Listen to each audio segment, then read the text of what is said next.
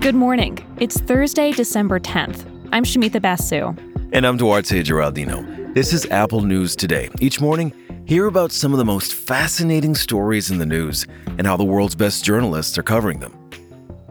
Today, an advisory group decides whether to recommend that the FDA grant emergency authorization to Pfizer's coronavirus vaccine in the United States. That means the first person in the U.S. could get the shot in the next few days.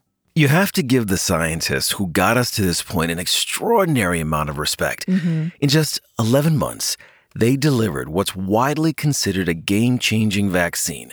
And that's because, as the Washington Post explains, though unpopular and often disregarded, this research has been going on in the background for years. Right. The vaccine wasn't developed in a single eureka moment. This took decades of smaller, quieter discoveries, mini eurekas, spread across many teams of scientists. And for years, they've been pursuing two ideas. One, that messenger RNA, or mRNA, could be a major key to developing vaccines. And two, that teaching the immune system to recognize coronavirus spike proteins would be an important step in vaccine development. But it took a long time for these ideas to gain traction in the wider scientific community. These scientists couldn't secure funding, journals wouldn't publish their research until there was more interest in the field in 2017. But their early dedication to the work turned out to be crucial. It kickstarted the search for a vaccine this year. Shamita, I want to point out mRNA vaccines don't work the same way as conventional vaccines. Mm-hmm. Instead of injecting dead or distinctive bits of a virus into your arm in order to train your immune system, mRNA gives your cells instructions and then those cells produce a harmless piece of the coronavirus. Now, mRNA is almost too fragile to work with, so these scientists found ways to protect mRNA to make it durable enough to work with in these vaccines. And that's actually part of the reason this type of vaccine needs to be kept in such cold temperatures. Barney Graham is one of the scientists who worked on the vaccine. And when he learned back in November that the Pfizer vaccine not only worked, but was more than 90% effective, that's when it hit him.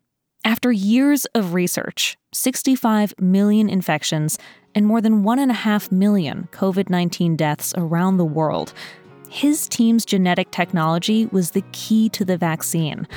He told the Post he was so stunned, so bowled over by emotions, he just let it all go and cried.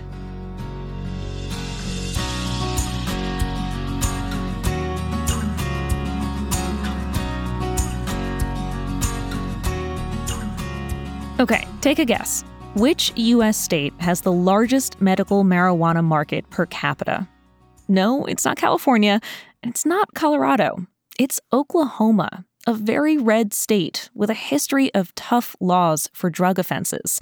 Oklahoma, it seems, has created the only free market weed industry in the country, and Politico magazine explains how it happened.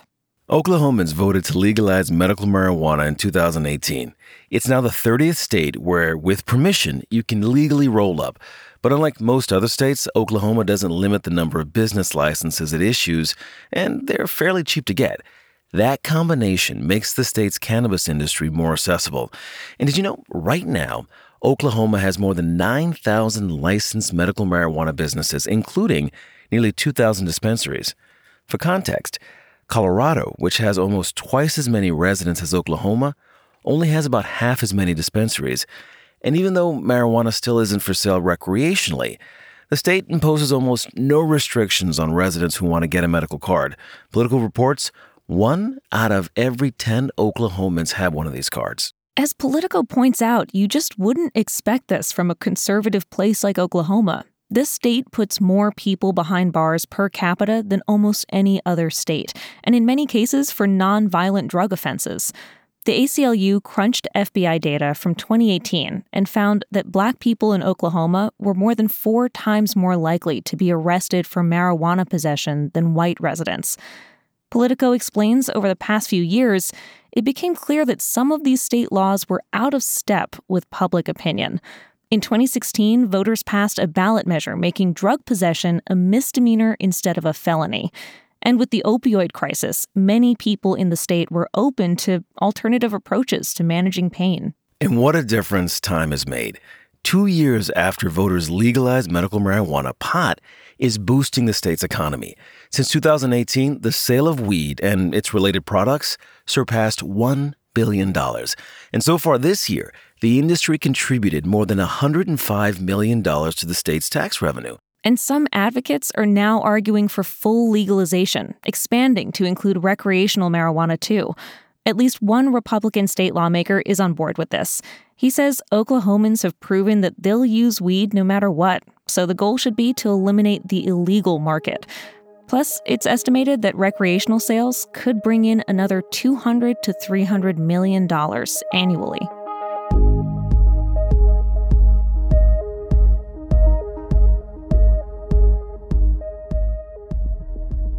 With all those COVID stay at home orders, people are playing more video games than ever. Sales skyrocketed. So it's logical to think this is a great year for major video game studios to release their next big blockbuster. Except, so far, it hasn't happened. The Wall Street Journal reports, like so many parts of the economy, the gaming industry has seen a major slowdown in new releases. That is, until today. Cyberpunk 2077 is being released. Test of a person's true value death. Facing, staring it down. Johnny! I got you.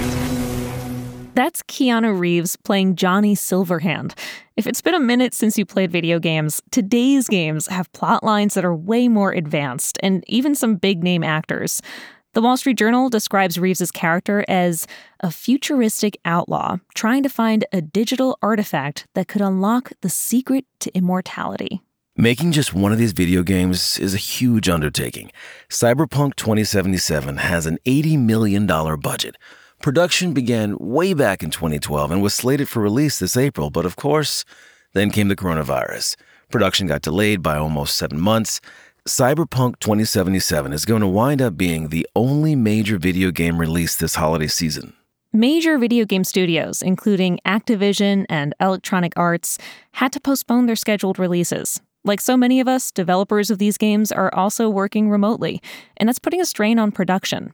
The maker of Cyberpunk 2077 is CD Projekt, and one of the founders tells the journal just trying to do minor things like changing where a character stands in a scene. That can now take hours instead of minutes because developers are transferring these huge files back and forth to one another.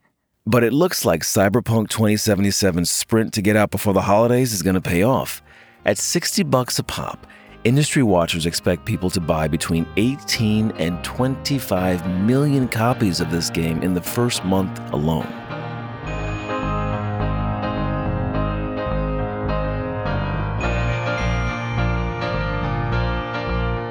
Hanukkah begins tonight, and the White House parties were yesterday. President Trump, by the way, is only the third U.S. president to host official White House Hanukkah events. Jonathan D. Sarna is a historian of American Jewish life, and he writes in the Washington Post that for most of American history, the White House only recognized Christmas. The first Christmas party at the White House was in the year 1800. It was thrown by President John Adams and First Lady Abigail Adams. A U.S. president didn't officially recognize Hanukkah until 1979. That's when Jimmy Carter lit the national menorah in Lafayette Square in Washington, D.C. And in his annual Christmas message, he acknowledged not everyone in the United States celebrates the Christian holiday. It wasn't until 1989 that Hanukkah first made its way into the White House under President George H.W. Bush. He displayed a menorah. And his son, President George W. Bush, was the first president to host an official White House Hanukkah party in 2001, which has been a tradition ever since then, carried out by Presidents Obama and Trump. You can find all these stories and more on the Apple News app. Plus, keep listening to hear narrated articles from our News Plus partners. We'll talk with you again tomorrow.